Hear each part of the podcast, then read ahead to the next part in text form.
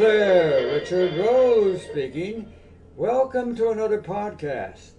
The song you've just heard is Running Wild, as rendered by the great Duke Ellington Band on a 1930 recording. It's the theme song of my podcast, Running Wild with Richard. As an award winning author, I've let my imagination run wild to create the plots of my short stories, novels, and screenplays.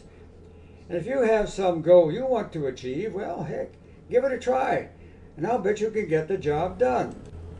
The presence of surveillance, weather, party, and whatever balloons in the news today inspired me to create another high school hijinks blog podcast dealing with balloons. Entitled Balloon Mania, these balloons were none of the before mentioned, and unlike them, they were not blown up and launched. They were filled with water and dropped. They were also small and caused no injuries. Tom, one of my Kokomo High School buddies, was my co-conspirator on this caper. First, we needed a place to drop the balloons. There were two six-story skyscrapers in Kokomo at the time that we considered.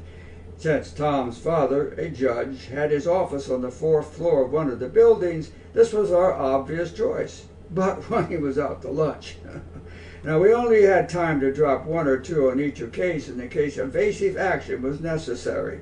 Then it was balloons away. it was not our intentions to target anyone, just, just amuse ourselves and some nearby people were a bit dampened when the balloons splattered on the sidewalk. However, two or three unfortunates did receive direct hits. Needless to say, they, they were not only drenched, but uh, slightly teed off.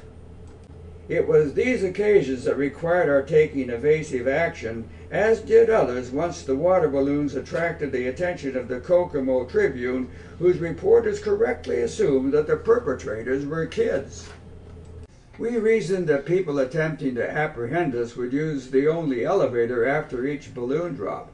Since there was an operator on the elevator, well, escaping on it was not an option. The stairs were, which we we quickly descended.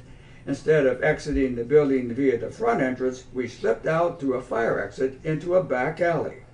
However, eventually a couple of close calls convinced us to quit the water balloon biz before our luck ran out, especially because sooner or later the judge would likely wonder why the balloon drops occurred when he was out to lunch, put two and two together, and come up with Tom and probably me one of his closest friends, as the culprits.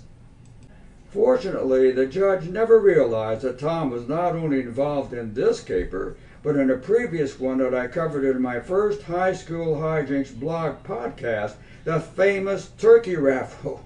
Perhaps you remember it. If not, you'll find it on my website along with other blogs and podcasts at www.richardroseauthor.com. I might add that there's nothing political there. They're just meant to inform and entertain.